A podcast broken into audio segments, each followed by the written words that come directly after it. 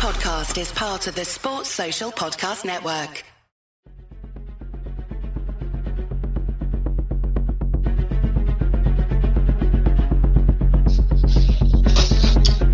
Project MK Ultra, also called the CIA Mind Control Program, is the codename given to the program of experiments on the citizens of America that were designed and undertaken by the CIA, which were illegal at the time and.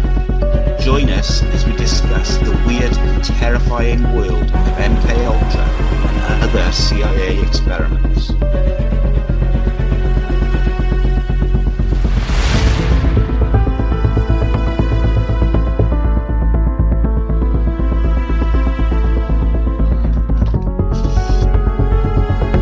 Hey guys, I'm Si.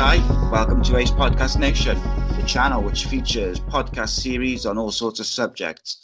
We've got shows and series on mental health, football, films, TV, wrestling, music, serial killers, and more, including a brand new series, the Andy Campbell Championship Show, which will be recording its first episode, or, or when this comes out, we'll have already released the first episode, where myself and former Premier League and Championship striker Andy Campbell review all the championship results, news, and rumours for the week.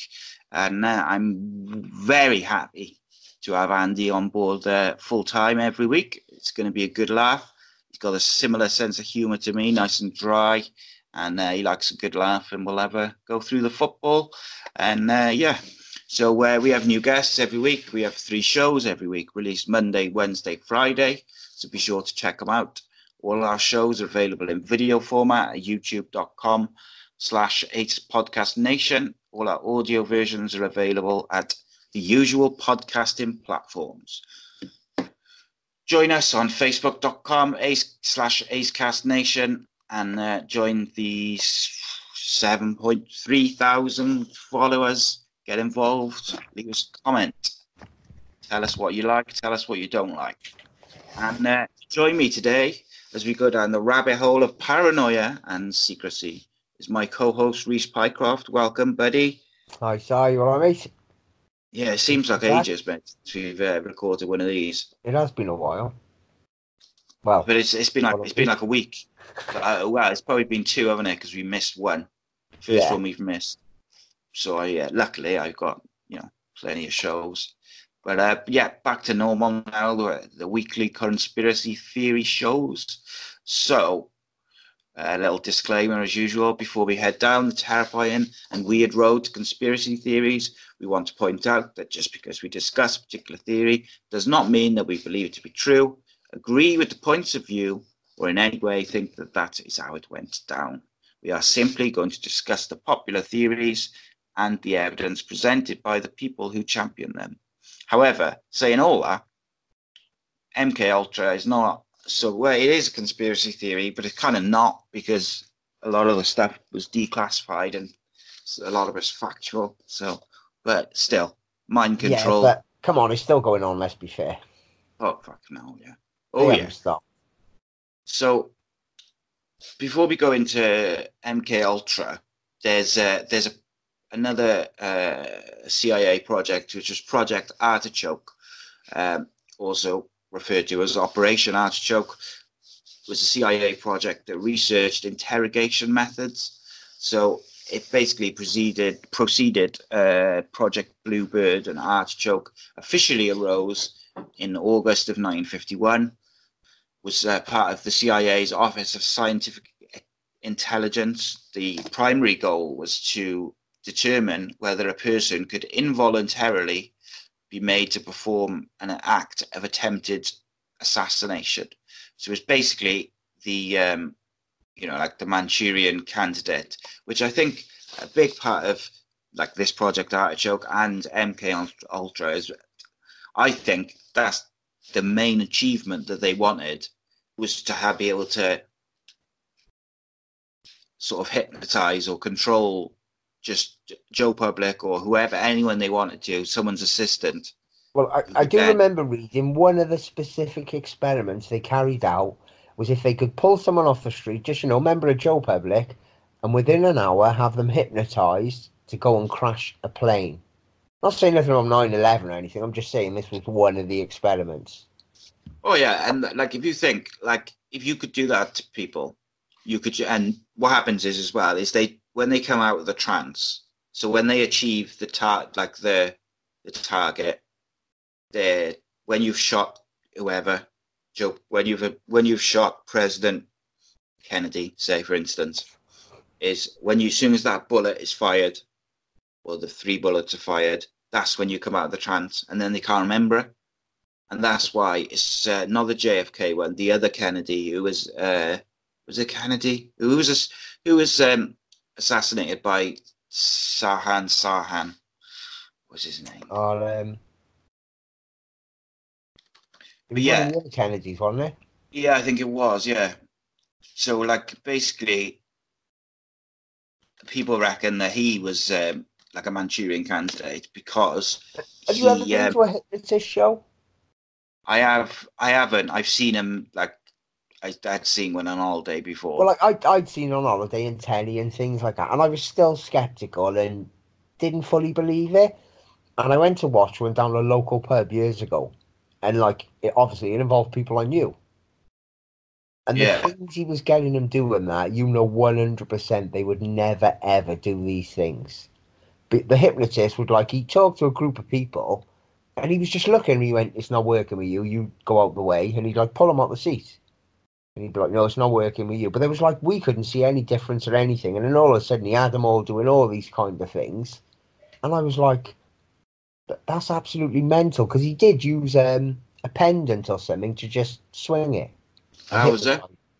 And I was like, and it literally took five, ten minutes, if that. Um, it is scary because, and like I know, like a lot of um, like hypnotism and like the stuff that like Derren Brown does, for instance, um, is to do with like um, subliminal messaging and stuff. Yeah, Derren Brown um, is a legend. Uh, it makes you scary, like the stuff that you can do, and I do wonder sometimes, like, you know, are they just people kind of like plants and stuff just because of the like he, he did one where he got people to assassinate people I, I thought that went into a theater yeah you saw Derren Brown live do you? Yeah and what he did he had basically like you know like them ring frisbees they got like a hole and it's just a ring. Yeah. He'd like throw a stone it out the behind crowd, like... the crowd. Someone would grab it he'd go throw it again. And he wouldn't be looking at anything throw it again throw it again. And as he's in the air he'd be like oh whoever catches it come up to the stage and it, it couldn't have been no more random. There's no yeah. way they could have picked these people to do it, and they go up and every single thing he did work with every one of them. And there was one bit we're watching him on the stage, and he's doing a show and that. And then all of a sudden he goes, and I bet you didn't see the piano next to me. And right next to him was a woman playing a piano, and, and all of us were like, wow. None of us knew it was there. Like it was, I don't know how he done it. He's just amazing. And that's the thing. So, like, so with so Robert Kennedy was killed by Sirhan Sirhan. Yeah. Um, so the the conspiracy theory with that in relation relations to what we're talking about is that he was psychologically programmed by unknown people to commit the murder. That he was not aware of his actions at the time, and that his mind was wiped in the aftermath by his conspirators. Uh, so that he would have no memory of it. He could give no evidence. He could not prove any you know that anything any being programmed or anything like that. Um, this theory is actually supported by a psychologist and hypnotist uh, expert, Dr. Edward Simpson Callas, because after 35 hours of work with Sirhan in the prison in 1969, Sirhan claimed and has continued to claim that he has no memory of the assassination or the aftermath. Um, now, you know, I'm sure people will say, or would say that you know it's just the adrenaline and the shock and the things like that, which would mean that he perhaps doesn't remember it.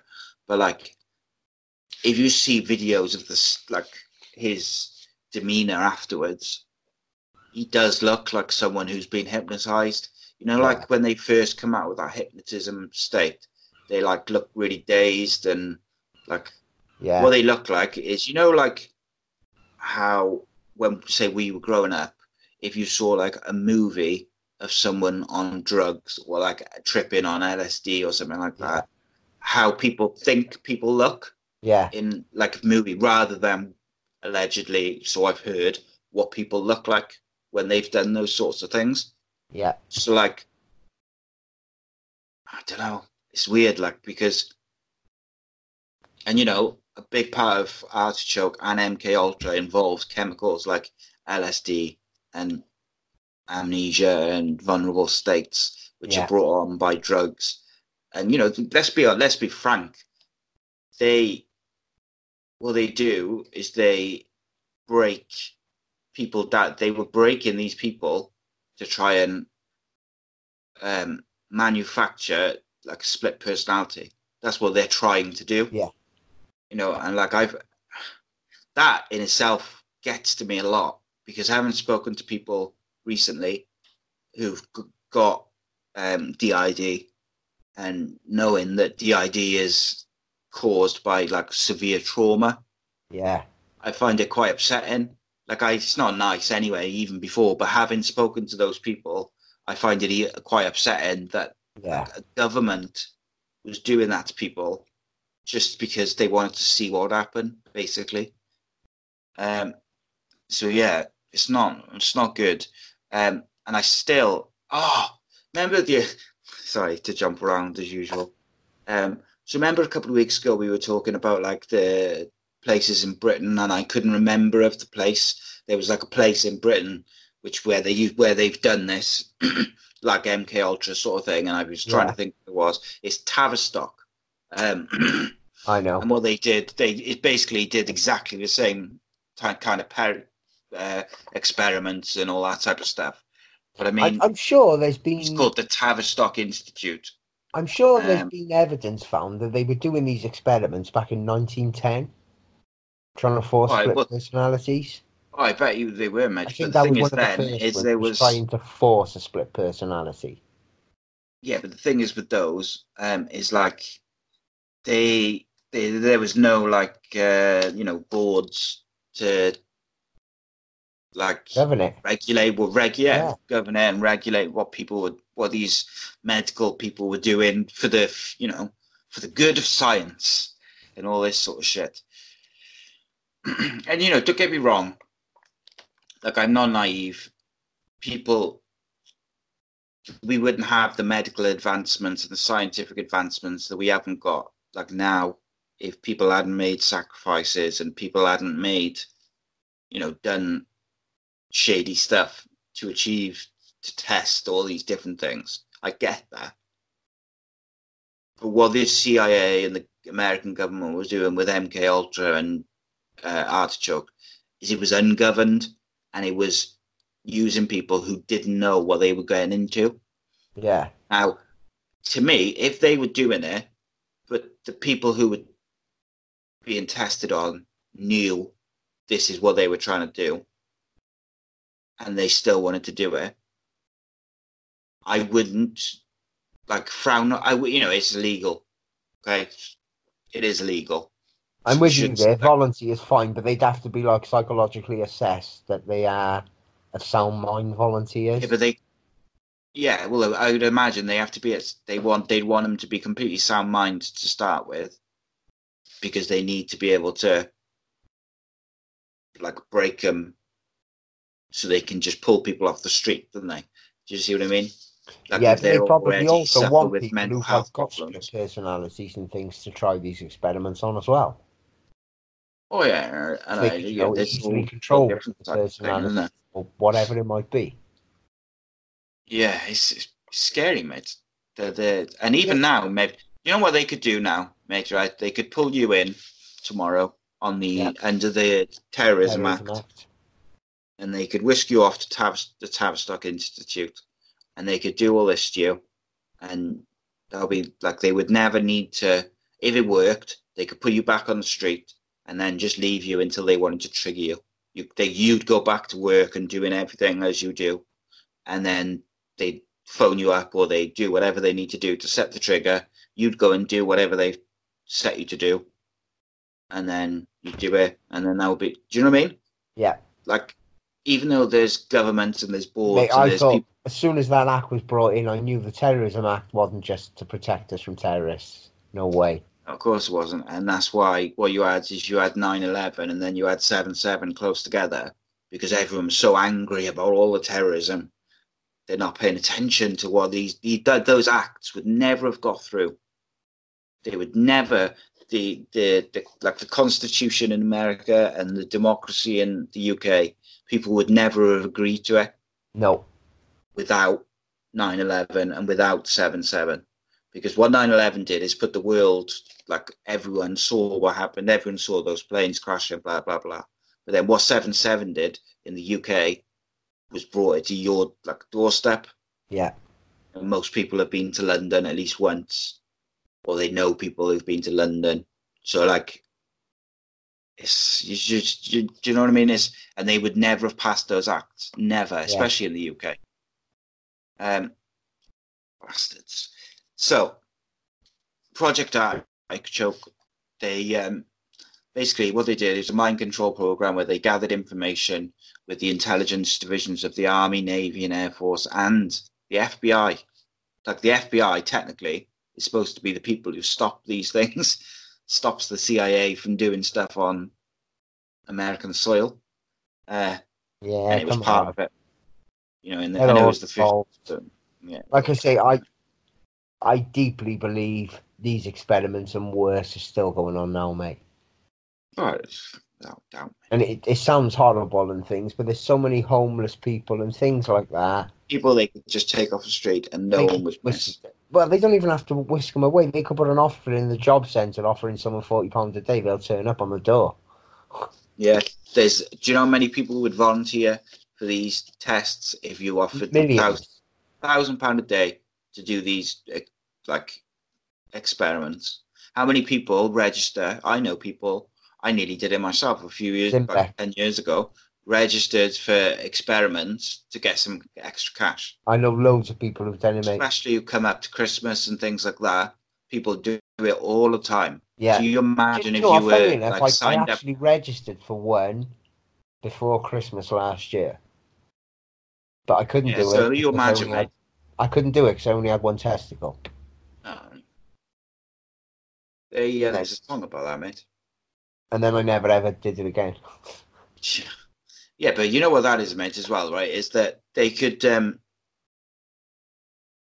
if you would say you were on like a mailing list for that that sort of thing, like different experiments and stuff which pay, and then they sent you one saying for one week you can earn thousand pound a day.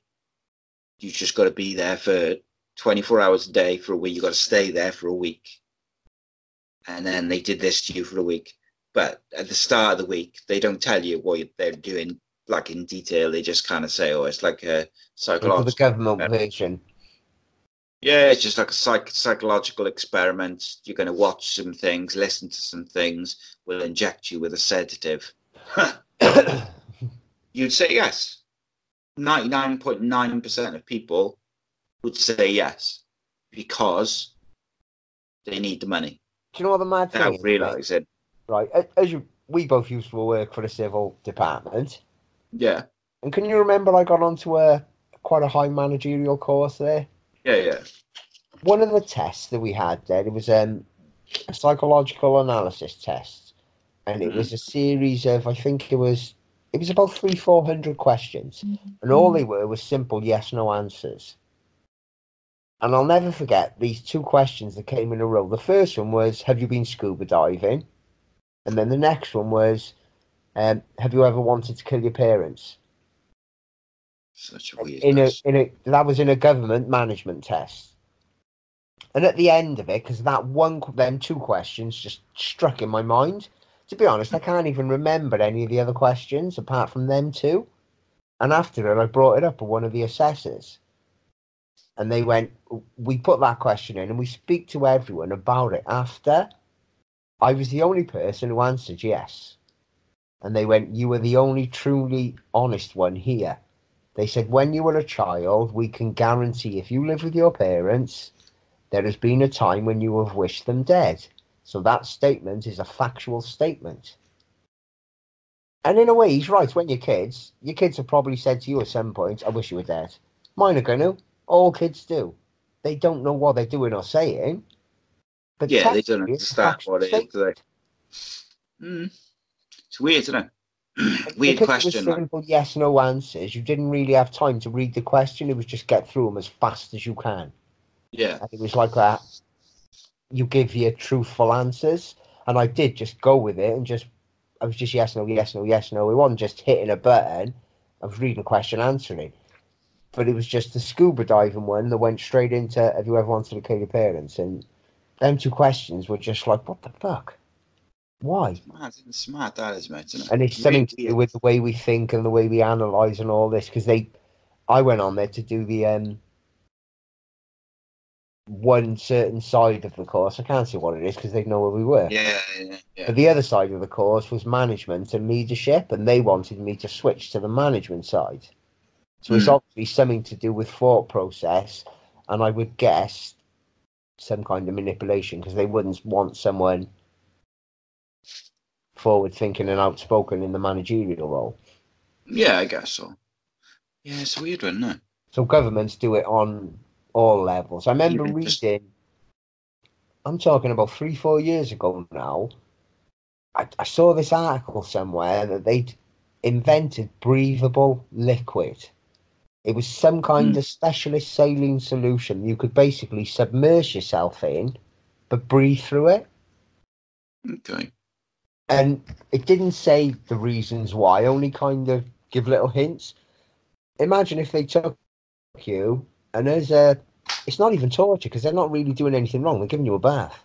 But imagine they locked you in a tub and submerged you in water. You panic, you or you think it's water. You panic, you freak out. You think you're drowning. You're swallowing. You think you're not breathing. What? Oh, they leave you there for a few days. You could think you're dead, floating in Yeah, you would, you know. whatever it might be, your mind would go crazy. They pop the tub open. What what state are you in? Imagine that. Yeah, it's just, in a tub. Would you think you could breathe in it? no, you'd be, Think you're would, that would be Panic, enough to break a lot of people, mate, wouldn't it? It'd break everyone. Who would who could they put in there who could rationally think, "Whoa, I'm breathing in this liquid"? Yeah, happen. Yeah. And the thing is, you'd lose, like, you'd probably start to get confused by what's Well, real what's not. Sensory Because- deprivation tanks, haven't they? Mm, Imagine being in one of them full of liquid. yeah. You would lose so- you would you they- would lose a grasp on what's real and what's not wouldn't you because you'd expect you be your mind would expect to be drowning in the dark yeah.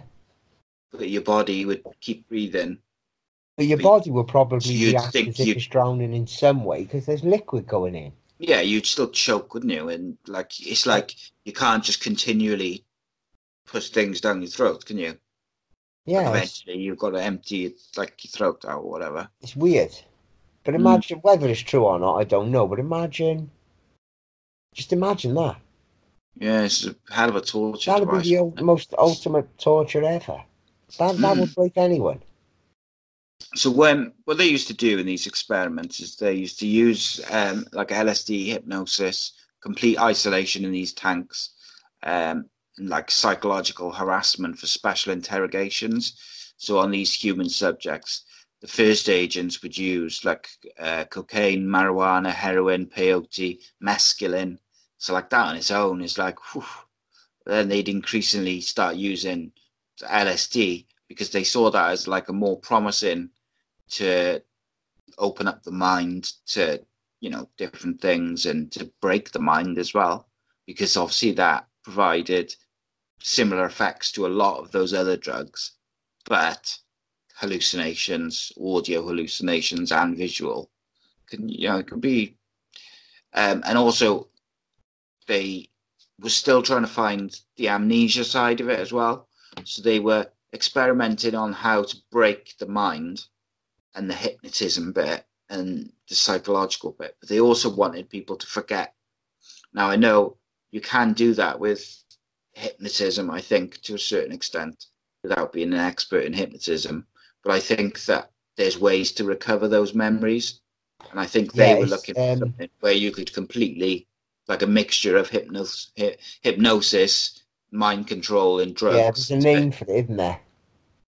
regressive therapy or something like that. Hmm. Not not hundred percent sure. I can't remember exactly, but yeah, there, there's people who specialise in just that.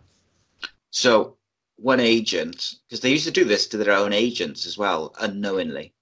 So what they used to do from about 1952 is they started giving CIA agents who didn't know LSD to see how they react, see how people react when they don't know they've taken a hallucinogen. Um, and in this one record, it says that during Project Artichoke, one agent was given enough LSD or given LSD for 77 days straight. Fucking So hell. like he, he just didn't come down. Now, if you speak to anyone who's sort of taken anything like magic mushrooms or LSD, the first thing they will tell you about how you feel is everyone has had like a bad sort of trip or a bad experience, even if it doesn't last long and they talk themselves out of it or you know they feel all right once they've Yeah. sort of settled. One of the biggest fears is that you're never going to come down yeah. So I've heard. even though you know it's yeah so i've heard that's what i'm saying um so like 12 hours later they come down and they feel relief and they feel or whatever it may be. But like can you imagine not knowing you've been given it and for 77 days straight? That is How could you not? unbelievable mate. I can't think of anything worse. Like I've spoke to loads of people who've taken both magic mushrooms and LSD, and and from what I can perceive from it, magic mushrooms is a lot more mellow than LSD. LSD totally fucks your mind up. Mm. Let me Magic some- mushrooms. Let me tell you something about that, mate. Let me just stop you there. Um, I got a friend who took magic mushrooms when he was like about 14, 15, Yeah, um, and he got lost up the Garth on his own and uh, has never quite recovered from that. It's like stayed with him forever and like proper like made him super paranoid and stuff like that. And he Uh, he's never been able to get over it. think about it at that age though. But like, like what you're saying there, I totally. know it's but different for like, like a I know a adult. lot more yes, people who've been damaged by LSD than by Oh magic. yeah, yeah, oh yeah, God yeah. yeah, Especially ma- like magic mushrooms are better. Again, it's the same as any drug out there. You know, it's how much of you take of it. What type do you take of it? Mm, and how the the circumstances and everything. And it's it's how your mind was when you took it. Yeah. Oh yeah, bang on, That's the mate. biggest part of it. Yeah. I don't think drugs mess people up. I think we've all got something wrong with us anyway, and the drugs trigger it. Yeah, and I think like my um, a friend of mine, different friend, said that like he he like even now he really believes that like with drugs, some drugs, like some some people are all right with some drugs and they're not with others, and he's just like him and this other guy. They just magic mushrooms was just just not for them. Sorry, my miss. I just seen an arm come in the door, and it's my missus reaching for the lighter. Um, yeah, yeah, just and it's and I just think, but like the thought of like not knowing that someone's giving you that hallucinogen, Imagine a paranoid. seventy days, mate. Yeah, that would that would break. I that that that I would I would love to know what happened with that guy because I know there was one CIA guy who um, got dosed unknowingly, and he jumped out a window. Um, and his wife was fighting for years to have you know acknowledged that that's what happened. Um, because you know he they he was dosed, freaked out, jumped out a window, died, and you know she she lost her husband or whatever. Yeah, It's frightening. Mate. They had no no shame of like what they oh, were they doing. You know, particularly at that time. And not to say they've got any more shame now, but at that point they just did not care. They were just so they were. The CIA was actually sued because this uh, he was a scientist. It was His name was uh, Frank Olson, and the CIA were actually sued after it because, um, obviously, as you would, his his wife knew sort of what he was, you know, into and whatever.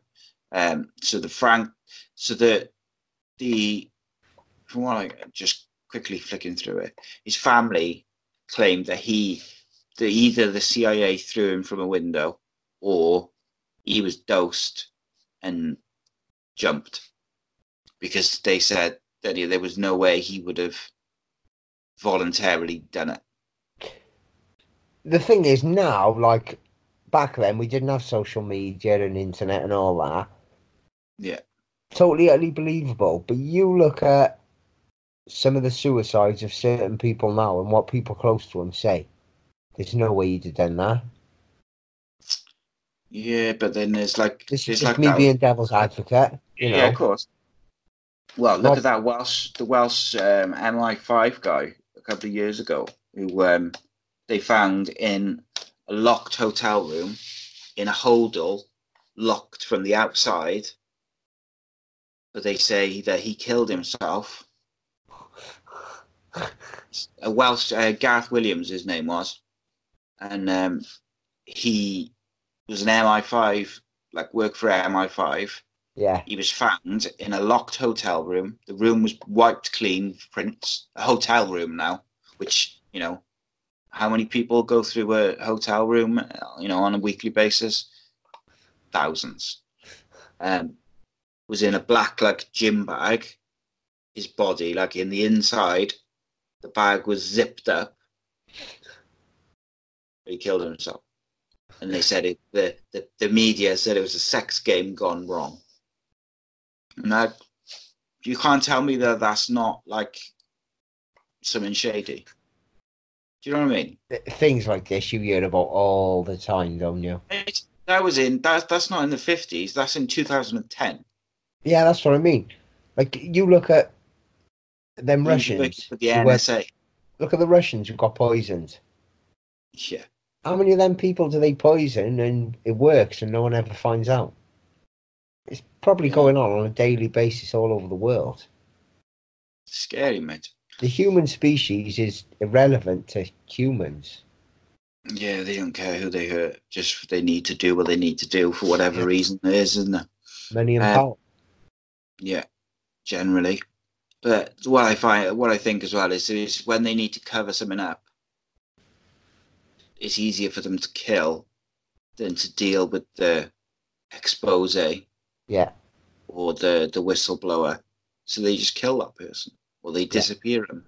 And I find it, I don't know, I find it really sad that the human race is like so. There's there's a, there's a large portion of the human race who are so blasé about human life that rather than their sort of greed be exposed and them lose like their their money money line or whatever you want to call it, their power trip, they're Yeah. happy to just kill like innocent people. You know, people who've got families and kids and just no not bothered. Just you're in my way. You're a obstacle. You're a problem. So that's the solution, and that's the end of it.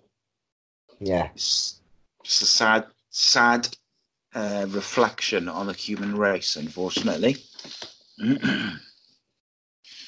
um, so, the CIA disputed that Project Artichoke was a real operation, um, and finally it was decided that an agent from the CIA research staff, a former US Army Brigadier General Paul F. Gaynor, would oversee it and the CIA sought to establish control over what it perceived as we- weaker and less intelligent segments of society. And that's the other thing is they view the us underlings as less than.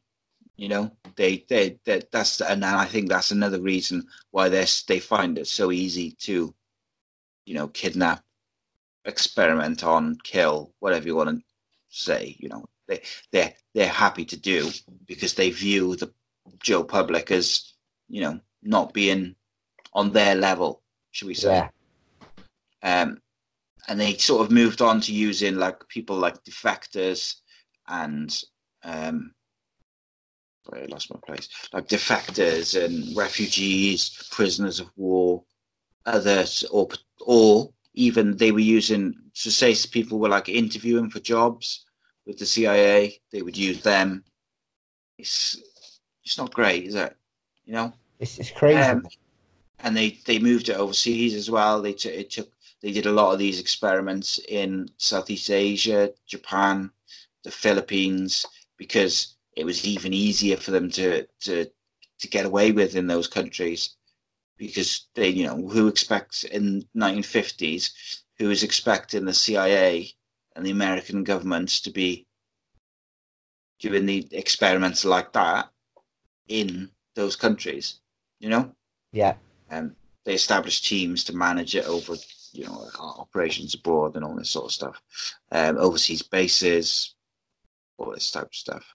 Especially um, a lot of it was hidden behind um, military experiments for um, like aliens and stuff like that, so that people or above them, people who might have objected, it was like what I would say is the equivalent now of national security. You know, like they use that's their excuse, isn't it, yeah. for everything? Or it's national security. And I think back then it was probably to get people to stop asking questions. It was like, oh, we're looking into extraterrestrials or space and stuff like that. Yeah. Um. So yeah, Project Artichoke pretty much morphed into or led on to whatever you want to say into pre- Project MK Ultra, also called the CIA Mind Control Project or program. It's the code. It was the that's the MK Ultra is the code name which was given to the program. Um, and yeah, let's let's get into some of the uh, like the nitty the nitty gritty, as they say. Um, experiments on humans were intended to identify and develop drugs and procedures that could be used in interrogations in order to weaken an individual, force confessions through mind control. Uh, the project was organized through, again, the Scientific Intelligence Department of the CIA, coordinated with the US Army Biological Warfare Laboratory. Um, it was officially sanctioned in 1953. So you can see, uh, I think Artichoke was 1951. You can see how they build up to them through yeah. different projects. They, you know, like one's linking to the other. Oh, we've got this down. So now we're going to go into these experiments for these reasons. Um, you know, it was like a what would you say like a they're just pushing the boundaries more and more yeah. and seeing how yeah. deep and further they can go. Oh yeah, um, Which, she was sanctioned. Know, science needs things like that, but not in ways like this. Yeah, not in horrific ways like this. And the thing is, so, when you say like if people volunteered for it, if they're willingly doing it, that's one thing, and that even if it's not really the experiment they want, is it? Hmm yeah, willingly doing it is that's not, not the experiment. Regardless of they don't know what you know they're going to be willingly doing, but they're willing to do it, so their mind is open to it anyway. They don't want to know that. They want to know, can I pull Joe Public in and make him do what I want? Yeah. So it was officially sanctioned in uh, 1953. It was reduced in sort of scope by 1964, and then further curtailed in 1967 and recorded to be halted in 1973 because basically it the project uh, was engaged in many illegal activities including the use of US and Canadian citizens as unwilling test subjects which led to controversy regarding its legit- legitimacy. Um, MK Ultra used numerous methods to man- manipulate people's mental states and alter their brain functions, including surreptitiously administering drugs like LSD, other chemicals, hypnosis, sensory deprivation, isolation, and verbal and sexual abuse, and other forms of torture. It's like what other what other forms of torture are there after all those things? Um, it's crazy, mate. Crazy. you know, it's it was done by a lot. Of, like you know, this wasn't. Don't get me wrong. This wasn't just like a group of CIA rogue guys. This was being done in at least eighty institutions around the country, including colleges, uh, universities, hospitals, prisons, pharmaceutical pharmaceutical pharmaceutical companies. You know, as well as the CIA, they were just in charge. Yeah. Uh, you know, this wasn't just like a shady group of like small group of people doing it. The, the mad thing thousands, is, thousands. that's what's going on in these countries. Look at third world countries; they're probably doing these experiments on children and everything. Oh God, I hate to think what they were doing. Do you know what I mean? Where they well, one of the stories floating about the CIA do a lot of their experiments in other countries because of human law and such. I wouldn't surprise me, mate. You, especially like um, you go to like Rwanda, like countries where there's like not so much law and yeah. order. Do you know what I mean? It's um, I'll have a quick look now. But yeah, it's like where they can get away with it. You'd imagine that they were doing even worse stuff. Let's be yeah. fair. There is no world law, is there? No, and that it's you know there's a lot of it's difficult to go into all of this within an hour because yeah. there's so much. And I'm half tempted to call it and do it part two next week because there's so much. And maybe in part two, we can go, you know, into a bit more detail of certain cases. So, like today, we've gone into a general thing, but because that some of the cases bring right to harrowing, like the Bobby yeah. thing and you know Bobby Kennedy. Yeah yeah, and there's bring um, to other things. Yeah, yeah, I agree. Yeah, so I think what that's what we'll do. We'll keep it general today, and then next week we'll go full on into you know MK Ultra and mind control and Manchurian candidates. You know, there's plenty of sort of whistleblowers and people who say they were experimented on. Yeah. Um, we'll go into that. So, like, obviously, we've touched on uh, Project Artichoke and MK Ultra.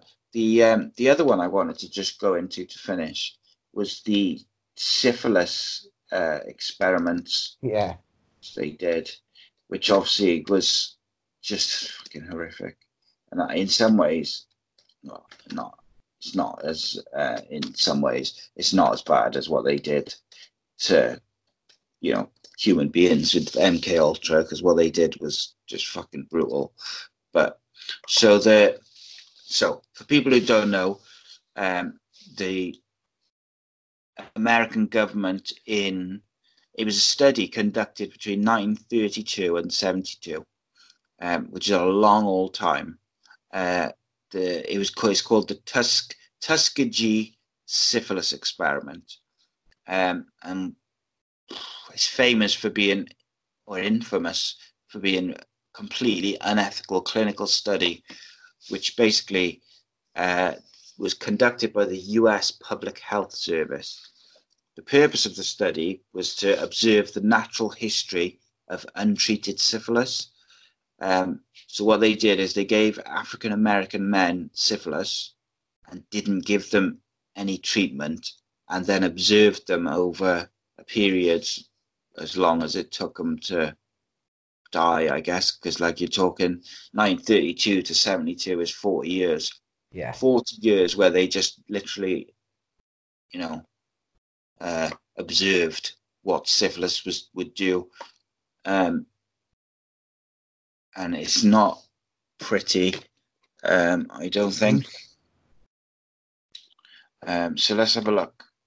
We've got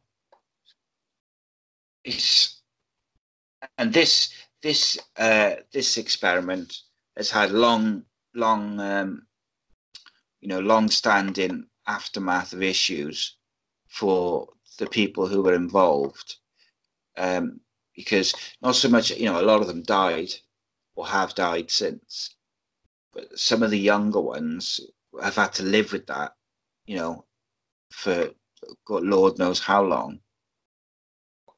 So they they formed a study in 19, study group in 1932 at uh, the National Health Service headquarters uh, Clark was credited with founding it, and his initial goal was to follow untreated syphilis in a group of black men for nine, uh, six to nine months, and then follow up with a treatment phase.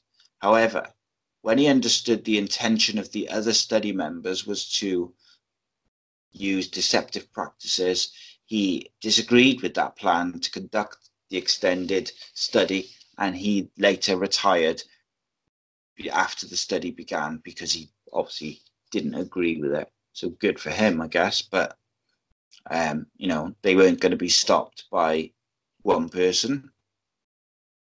Uh, I mean, let's be let's be honest. In 1932, African Americans were second class citizens who no one gave a fuck about, and Yeah. They just gave them this disease to see what would happen. It's Do you know what I mean? It's totally brutal. There was no consent given. There was no, um, you know, no, no payment for experiments. They Yeah. were given this without knowing to see what would happen. Um, in some cases, they were given it via spinal tap. Um, oh, sorry, no, they weren't given it via spinal tap. That's completely wrong. Um, they were given it, but then they were given at a later date a spinal tap to look for signs of neurosyphilis to see if it spread to their brain.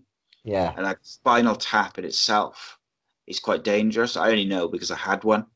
Um, because they basically like get right to your the base of your spine, and you know it one sort of millimeter the wrong direction, and you're going to be paralyzed. Yeah. Um, it's a diagnostic test, so it's not like an intrusive or operation or anything. But it, you know, we're talking 1932, so we're not talking of like the medical Advancements that we got now. now. Yeah, absolutely, mate. And um, it was offered as a special free treatment, and to see if the neurosyphilis, uh, the syphilis had spread to neurosyphilis. Yeah. Um, so let's have a look at the study details. A um, a Norwegian study, which was in 1928, so like four year, uh, yeah, four years before, had reported that there was a pathological, uh, let's say, pathological manifestations of untreated syphilis in several hundred white white males. Um, this was basically a problem for people of that time. So they needed to come up with a solution of how to combat that issue. Um, I'm assuming because there was a lot of sort of, you know, everything was not as clean back then, was it? Um, but there was a lot of prostitution and things like this. So you can easily see with that and um, like living standards of 1932 to now, how things could spiral and how things could, you know, things like syphilis and other sort of diseases could spread fairly quickly. But instead of sort of trying to get on top of it and treating the white males and education or whatever else they needed to do, they thought that the best idea was to infect a load of poor black people and watch what it did. Um, and I still find it, you know, even though, you know, I don't know any of these people, I have got, you know, I know links to it, no nothing. I just find it quite disturbing that there's human beings willing to do it, mate. Just poor people, uh, and it goes back to what we were just saying about the homeless people. People, you know, how many homeless veterans are there in America? Millions. Like, don't get me wrong, you will have some people who will totally want to do it for scientific research, but you're going to have a shitload more who'll do it just for money and not realise what they're doing. Oh yeah, it's um, it's like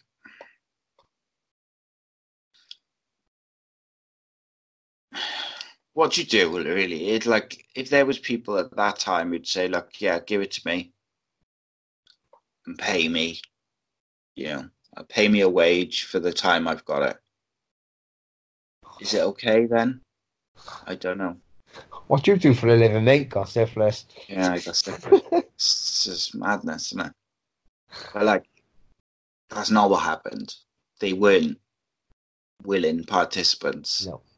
Um, so by the end of the study in 1972, only 74 of the test subjects were alive um, of the original 399 men. 28 had died of syphilis, 100 were de- dead of related compl- complications, 40 of their wives had been infected, 19 of their children were born with congenital syphilis. The Tuskegee University Legacy Museum has a display uh, check issued by the United States government on the behalf of Dan Carolis to Lloyd Clements Jr., a descendant of one of the study participants.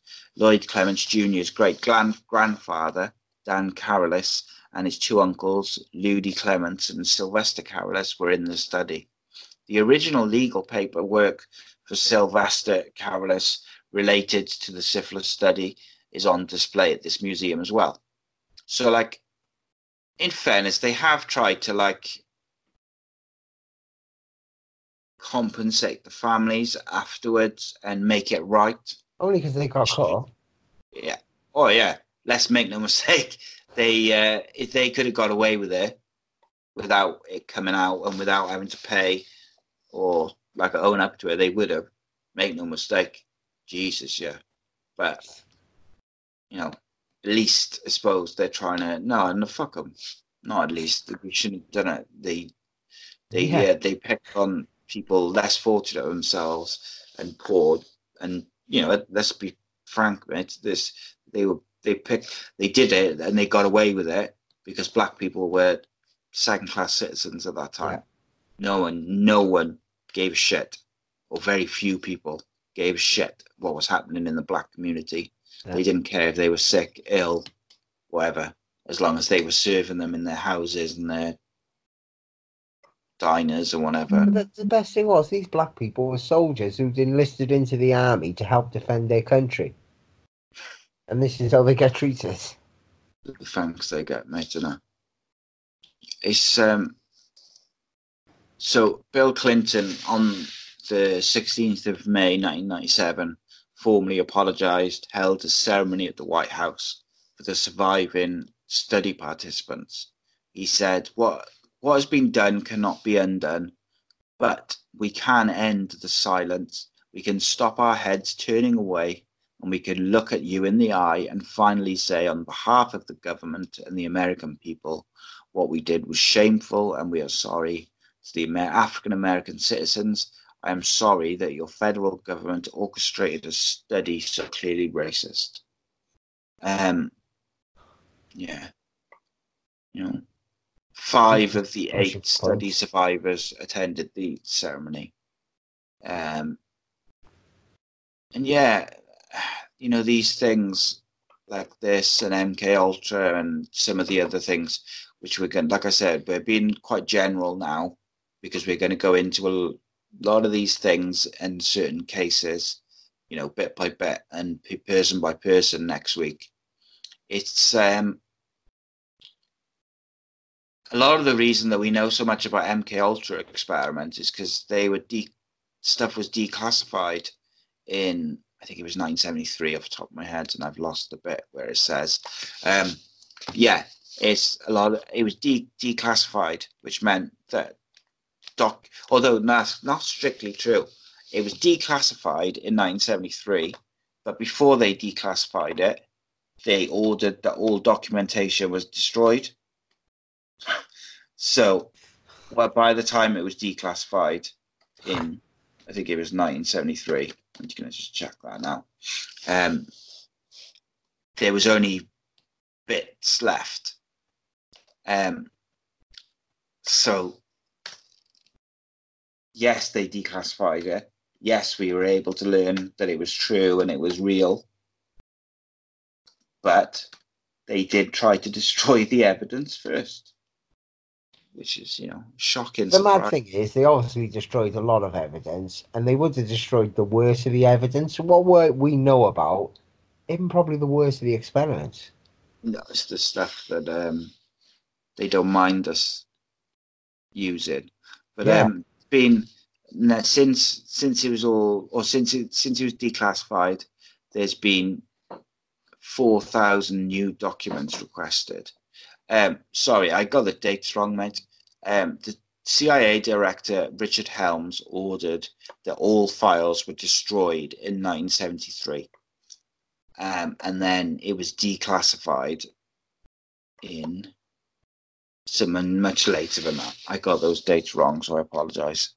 Um, I can't find them. I'm sure we can forgive you this once, mate. Yeah, I'm normally pretty good with my facts and my dates. Um,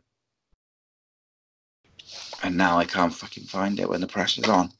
Um, yeah, I just they're just bastards, mate. All of them. They're just the government. It's just vicious, isn't it?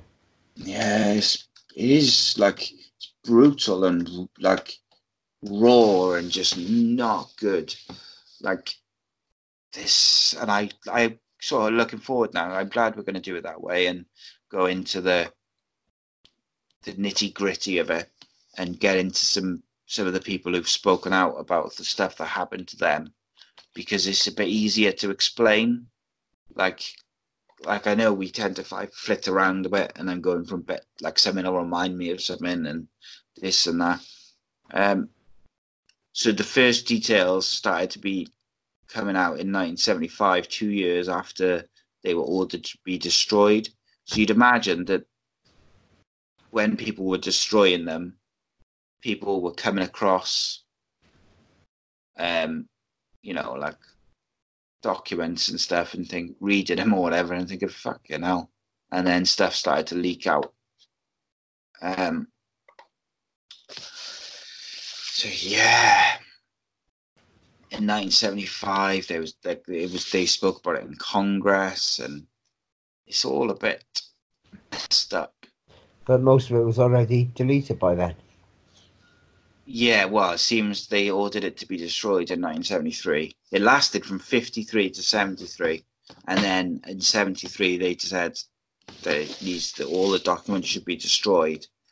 Um, and then it became public in 1975 during a congressional investigation into what had gone on.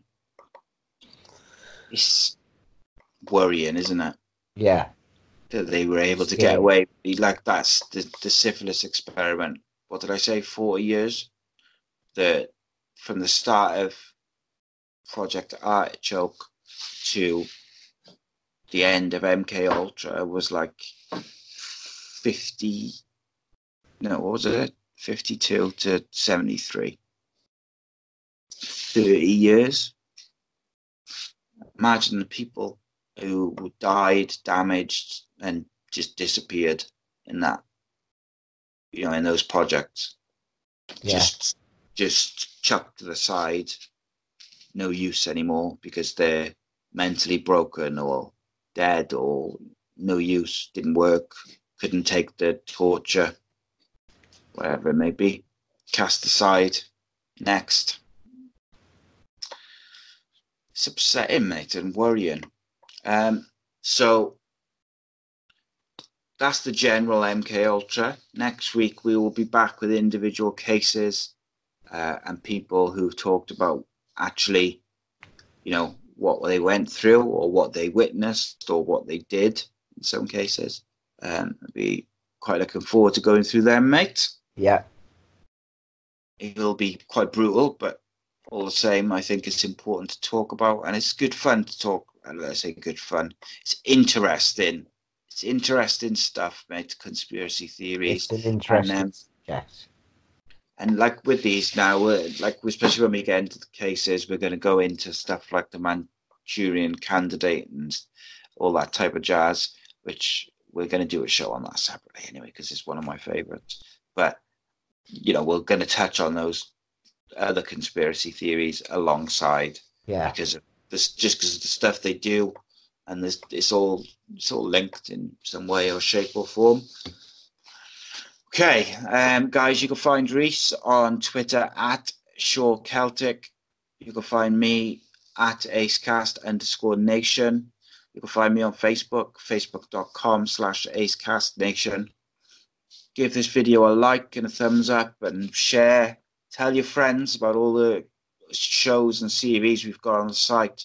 We've got audio of, of all 50 plus shows, Spotify, Stitcher, Apple Podcasts, Pocket Casts. I can't think of any more. Lots of others. You can find audio, video of all the stuff. We've got uh, social media exclusive videos, shorter videos as well. Uh, the quickfire questions, and I might have a new uh, a new mini series coming as well, which will be a shorter form shows uh, interviewing different guests and hearing their stories uh, about the good old days of football fandom, football casuals, should we call them? Um, and I'm quite looking forward to that, speaking to some probably for some people familiar faces, for other people there'll be new faces. But one thing's for sure, their stories will be very funny, very interesting, and probably a bit rude. Um, thank you for listening, guys. Thank you for watching, guys. Thank you for joining me, Rhys. And uh, we'll be back next week for MK Ultra Part 2. No Yes, sir. star.